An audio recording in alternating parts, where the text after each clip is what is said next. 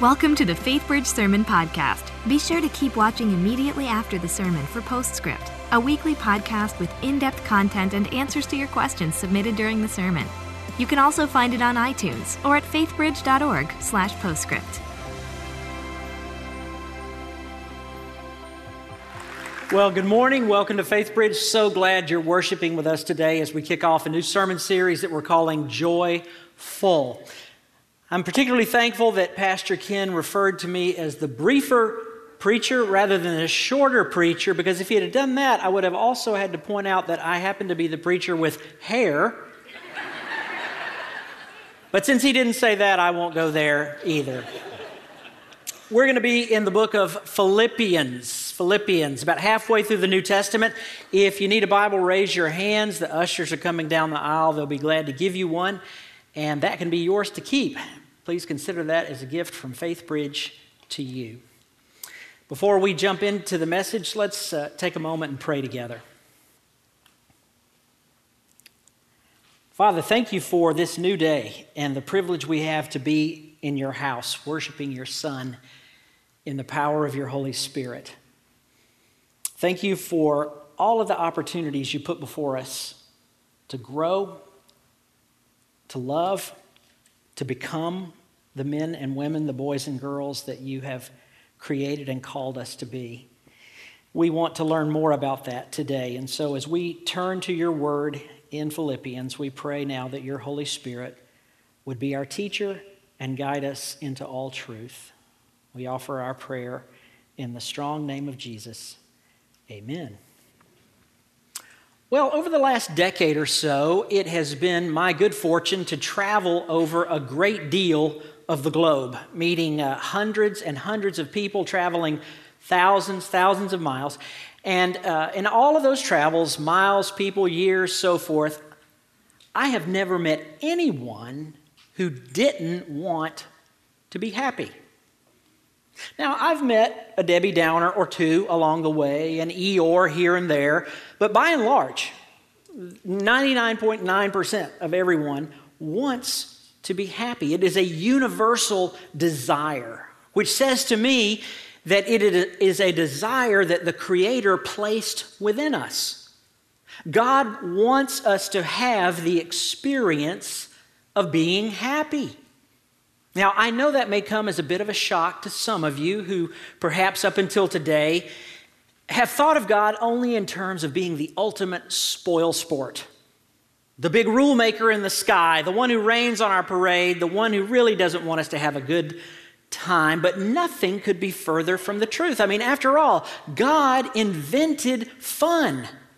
God invented happy, and He wants us to experience those things, but He also wants us to experience something more than just happy. God wants us to experience what the Bible calls joy. Happiness is fleeting. Happiness is here today and gone tomorrow. It is often tied to our circumstances. If my life is good, then I'm happy. If my bank account is full, if my marriage or my dating life is going well, if my kids are okay, if I like my job, then I'm happy. But that is such a dangerous way to live, because any one of those things that I just mentioned could be gone like that. And if that is what we've got our happiness tied to, we are in a very precarious, dangerous place.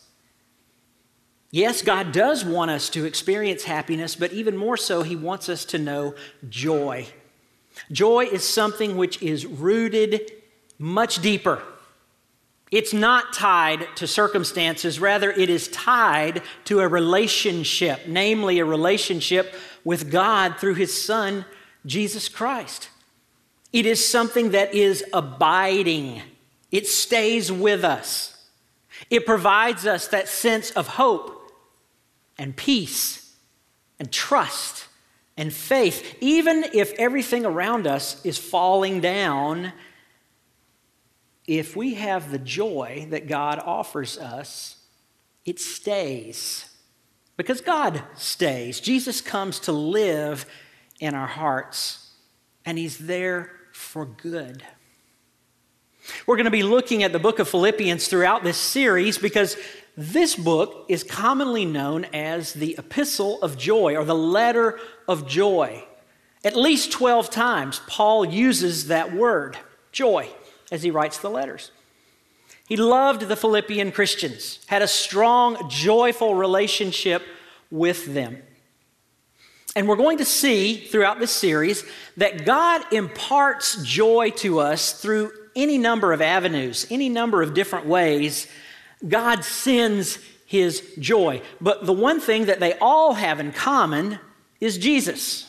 We're going to come back to him over and over and over.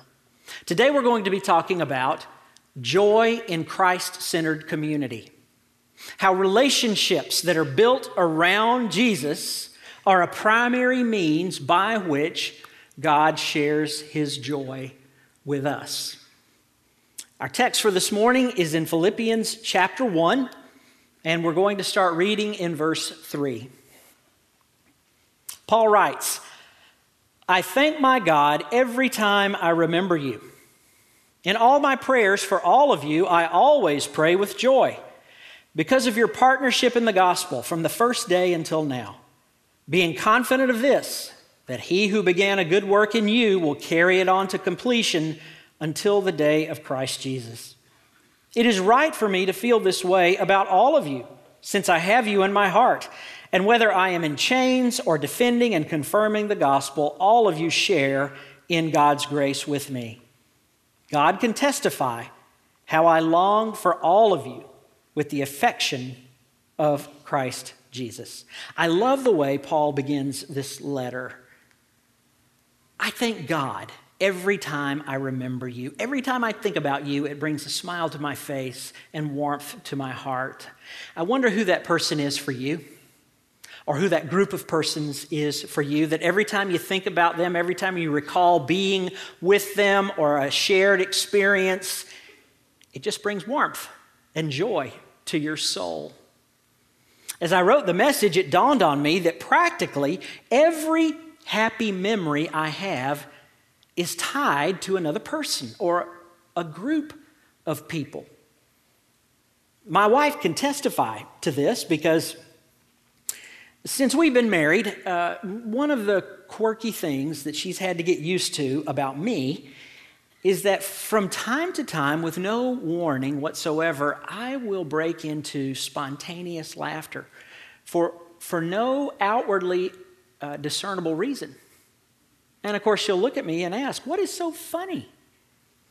And 9 times out of 10, I'll say to her, "Well, I was just thinking about this time, or I remember this occasion," and I go back to childhood or high school or college or some experience in my life that, like Paul, brings joy to my heart, and I can't help but laugh out loud. She thinks that is so weird, but I can't help it. In that regard, I am like Paul. My remembrance of those people and those times brings joy to my heart, and I thank God for those times. Matter of fact, in that first verse there, verse 3, Paul lifts up for us 2 miracles. Now, we don't often think of them as miracles. We tend to take them for granted, but if we stop and consider them, they really are miraculous. And the first one of those is the capacity to remember. It is just amazing that God designed us in such a way that our brains, composed of flesh and blood, can take data, experience in, and hold on to it. And at some point down the future, we can pull it up again for our pleasure and our enjoyment. That is a remarkable gift that God has given to us. Now, granted, I'll admit I'm losing that capacity with every passing year. But as long as I have it, it's one that I really enjoy, and I'm sure that you do too. The other miracle that Paul highlights in this opening verse is the miracle of relationship, that God designed us in such a way that we were intended to be in relationship with one another. From the very beginning, we read in Genesis 2:18, after God had created Adam, he said, "It is not good for you to be alone." And he made Eve. God designed us to be in relationship with one another. And one of the many reasons that he did that is because he knew that relationships have the capacity, have the potential to provide us with joy, most especially Christ-centered relationships. And in the remainder of the passage, Paul highlights for us three ways that those kinds of relationships, our involvement in a Christ-centered community, how that can bring joy to our lives.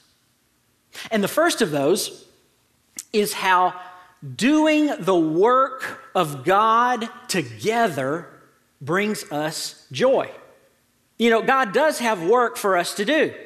God has a purpose for us as individuals and corporately as a body. Here at FaithBridge, our work is to make more and stronger disciples who make more and stronger disciples of Jesus Christ.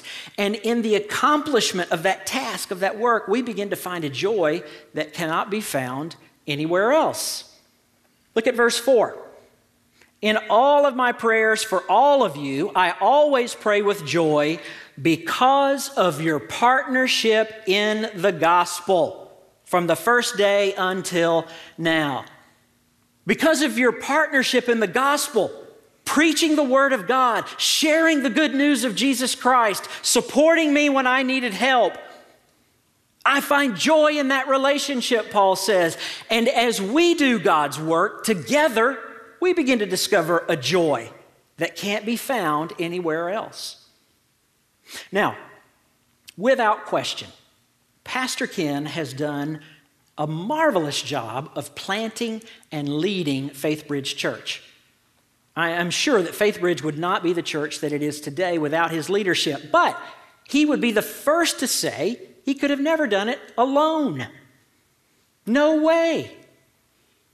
He needed people to come around. He needed God's people to come around. There needed to be multiple experiences of Christ-centered community where we locked arms together, moving forward, doing the work God has called us to do in this place and in this time.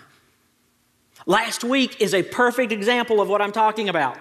Super Sunday. If you were here, you know what a fun, joyful day that was. Really, the video, as well as it is done, captures just a smidge of the energy and enthusiasm that was here on this campus.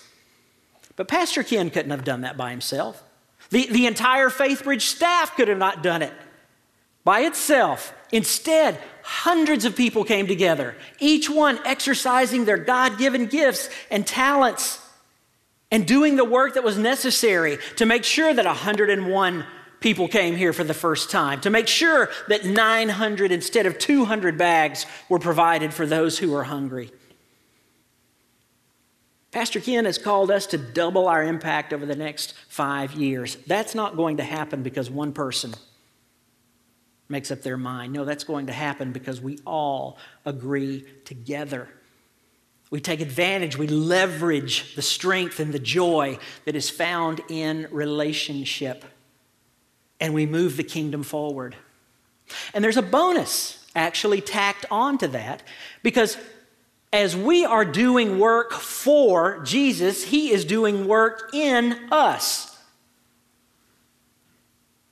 Verse 6, being confident of this, that he who began a good work in you will carry it on to completion until the day of Christ Jesus. In other words, Jesus is constantly at work in our lives. He has a goal for us as individuals. He wants to make us more like him than we were the day before.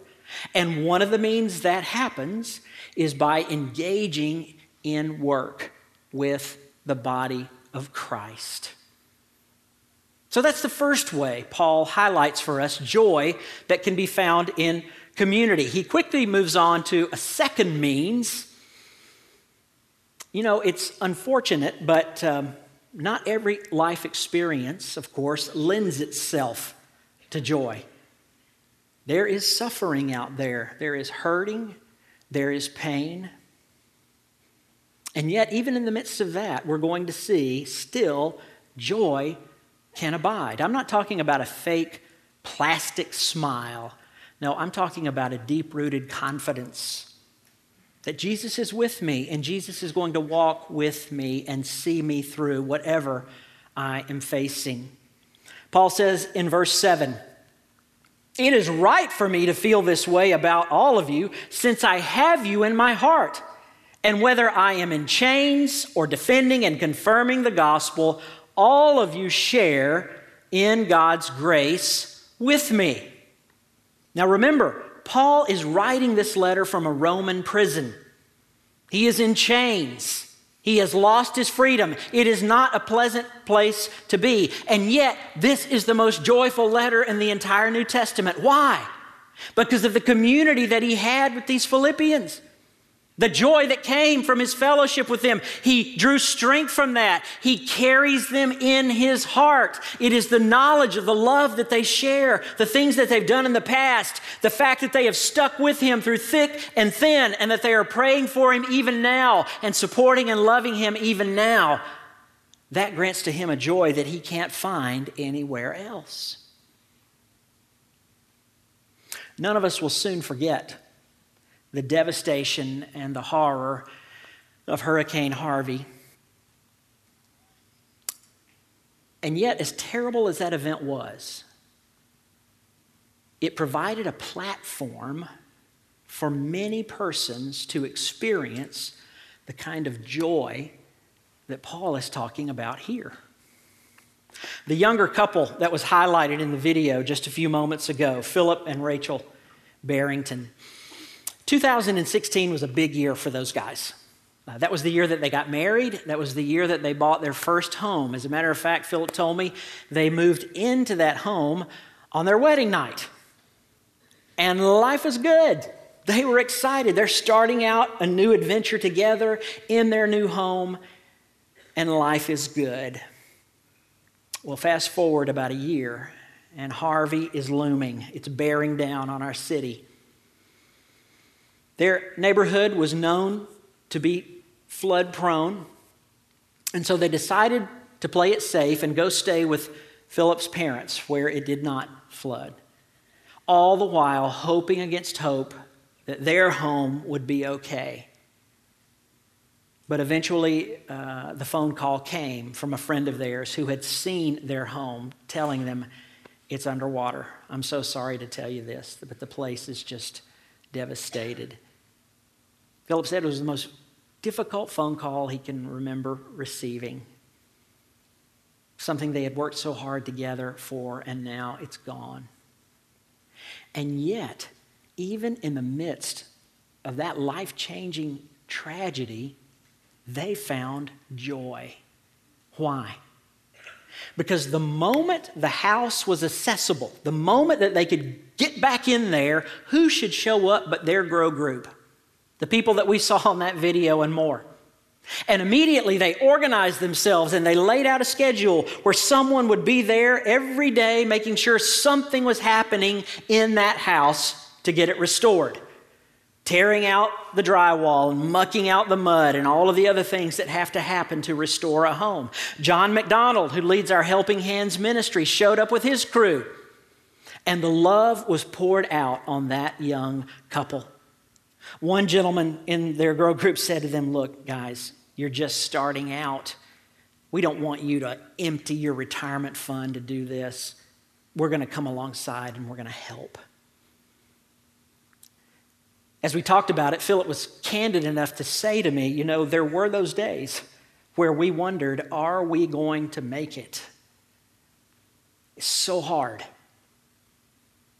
And yet, because of the faithfulness of their grow group and the ministry of this church, they did make it to the point that they have often said to one another since, "We don't know how anyone who isn't in a grow group would have made it."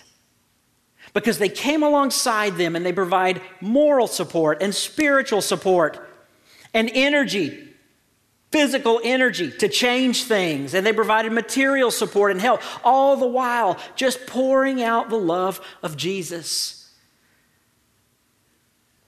Maybe you didn't go through Harvey, but it is simply part and parcel of this life. We are all going to go through something. This is a broken world. Suffering is going to happen to each and every one of us. The question is not whether we will suffer. The question is, will we suffer alone, or will we be able to receive the joy that can come through relationship in Christ-centered community? So, God gives us joy through working together to accomplish God's purposes. God gives us joy as we come alongside one another and encourage and lift one another up. But there's another kind of joy that Paul mentions here toward the end of this passage. He calls it, he describes it as a joy that is characteristic of the affection of Christ Jesus. In that last verse there, verse 8, God can testify how I long for all of you with the affection of Christ Jesus. It's important to note that Paul is not sliding into some sort of artificial sentimentality here. He's not getting all syrupy sweet because he's in jail and he feels sorry for himself, so he's just going to write these flowery words. No. This word affection was used by the Greeks to communicate a deep level of love and commitment, of devotion. Not something that's just dressed up and here today and gone tomorrow, but no, I love you, I'm with you, I'm for you. We are connected to one another. He's saying to them, I want to be with you. I yearn to be with you because I love you. I'd rather be with you than anywhere else. What a marvelous gift it is, friends, to have people in this world that we want to be with. I don't know about you, but I have plenty of folks in the world that I don't want to be with. It's a gift of God. It is an expression of His love for us, and it is a means of His granting joy to our lives when He gives us people that we want to be with. It's the simple gift of friendship rooted in a common relationship with Jesus Christ. It's having people in your life that you can just go to a ball game with, or watch a movie, or get coffee, or play a round of golf, or whatever the case. Gather together and study God's Word as grow groups do. This is a beautiful gift that God has given to us, and one that I think we take for granted. We don't think much about. Yeah, people are people and they're there. But do you really have those people in your life that you yearn to be with, that means so much to you, that have been such a support and demonstrated such love that you'd rather be with them than anybody else? That's what grow groups are all about here, providing that kind of environment, that kind of joy. It's interesting to me that Paul describes this. He says to them, I long for you with the affection of Christ Jesus. I puzzled over that phrase for a while. What does he mean by the affection of Christ Jesus? And then it dawned on me. Jesus yearns to be with you and me more than anything else. And what Paul is writing there to those Philippians is merely a reflection of the love of Jesus and how desperately he wants to be with you and me. Jesus doesn't want to be some remote, far-off somebody that you check in with occasionally on Sundays or pray to when you're in trouble. He wants to be your friend. He wants to be your closest friend, and he will go to any length in order for that to happen. And the reason I know that is because of the cross. The cross is the proof that Jesus will do whatever he must do to restore our relationship with us. Because we're all separated from him, even though God said to us, look, I am life. I am the source of life. And if you separate yourself from me, the only alternative is death. We each and every one made that choice. We walked away from God. But he didn't give up on us. No, Jesus said, I'm not going to let him go. I'm going after him. I'm going to restore that relationship. And he did. He came. and he walked among us and he taught us, and then he died for us to show his love and to secure our forgiveness. In just a few weeks, we'll celebrate Easter, the resurrection of Jesus, the indication that he lives today and he is more desperate for a relationship with you than ever. Do you have that relationship? As much as I want to encourage and urge you today to be a part of a grow group, even more so, I want you to know the joy that comes from knowing Jesus, because that's where it all starts.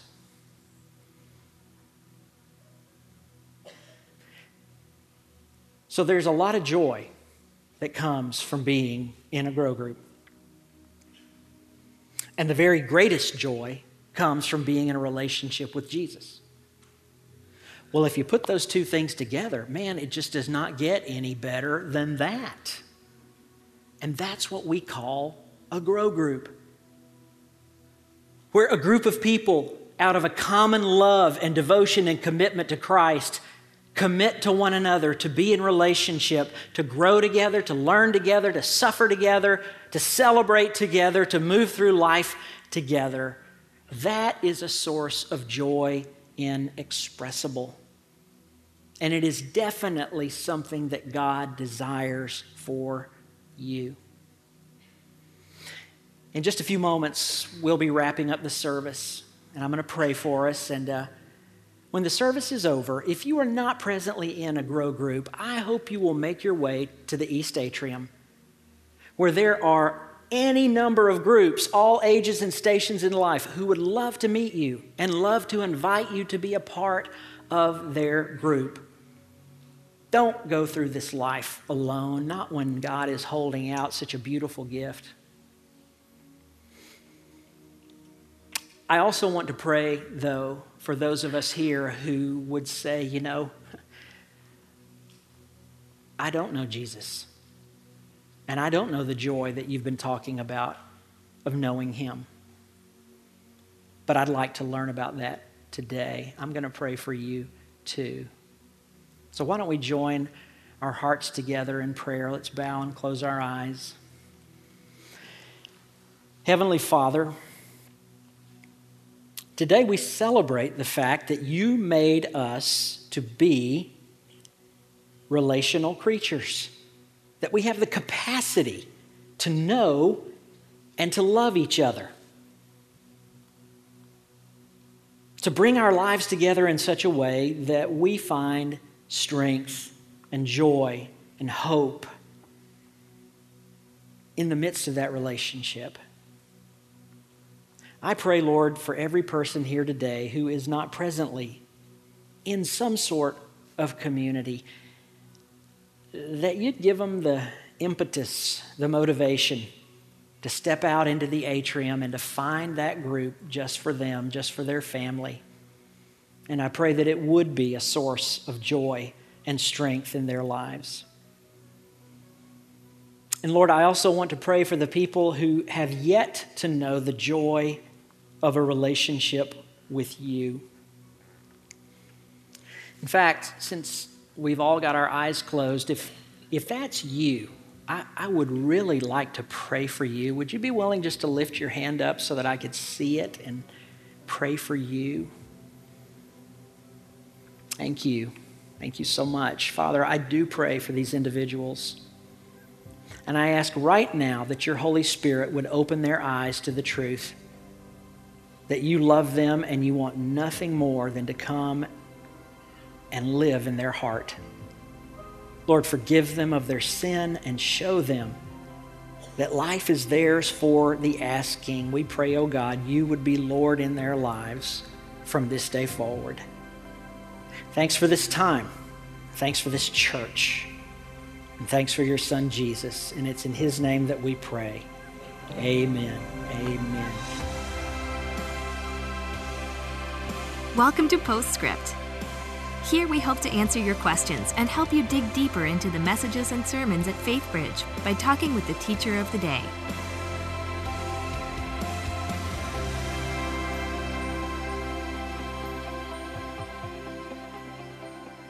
Welcome to Postscript. My name is Michael Sullivan, business administrator here at FaithBridge, and I'm joined by Dan Slagle, our care and bridging pastor, who just brought us part one of our Joyful series. Thanks for being here, Dan. Thanks for having me. You just brought us a great message called Joy Through Community, walking through the first chapter of Philippians, those first few verses, as Paul talks about how thankful he is for his community as he's in prison. A couple questions that came in from really two sets of people who might have been listening to the sermon today. So, you know, there are some who came in this morning and they might be the person who said, you know, I want to take that step. Maybe they walked out into the atrium today, had the boldness to do that, and they picked up that card to go to a grow group for the first time.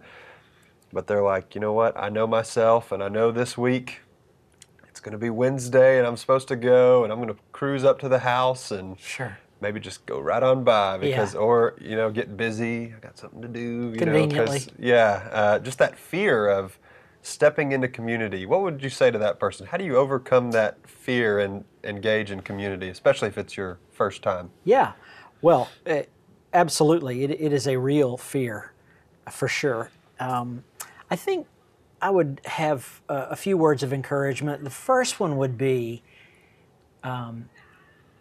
many people have done this before you. It's not like you're the first one.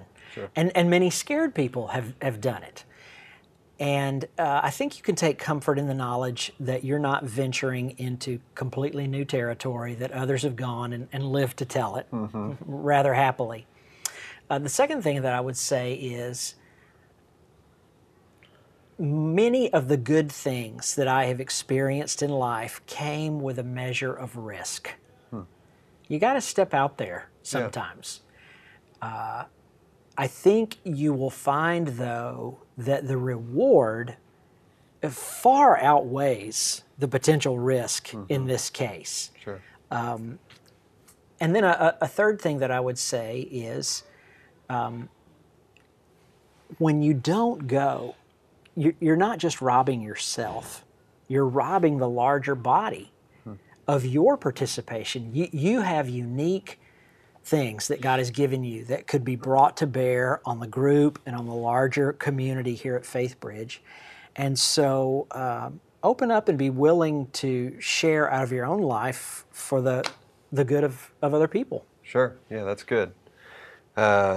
What about, you know, there's a second group, and that's those who were in the audience today, and they've been in grow groups for a while now. They've been actively involved in community. What would you say to them? What's your encouragement to them coming out of today's sermon? What would you hope that they might take away? Well, the first thing I would say is remember the person who is scared. You know, make yourself as welcoming and as open as you can possibly be. Does your group have the proverbial empty chair where you are actively seeking people, you're inviting people, no one's having to hunt you down or break in, worse yet, to a group that's at least emotionally closed, if not technically closed. Be the group that you would want if you were in their shoes. And then the other thing that I would say is talk up group ministry at every opportunity. If it is proving to be a blessing in your life and something that is good for you, your marriage, your family, so forth, talk about it.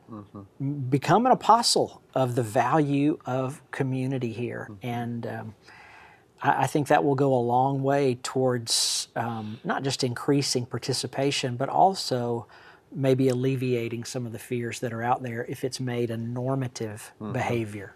Well, not just here at FaithBridge, but even in the workplace. You know, so many people are out there living lives of isolation. So to hear, what did you do this weekend? Well, I spent some time with my grow group. What's that? You know, and and hear that, well, joyful experience that it can be. It's a helpful one to get people to engage. Anyway, it can be an evangelism tool as well. But, well, thank you for your great word today, and thank you for joining us on Postscript. We'll be back next week as we continue part two of our Joyful series with Pastor Ken. We'll see you then. Thanks for joining us for Postscript. Help us keep the podcast interactive by submitting your questions during the morning services. Learn more at faithbridge.org/postscript.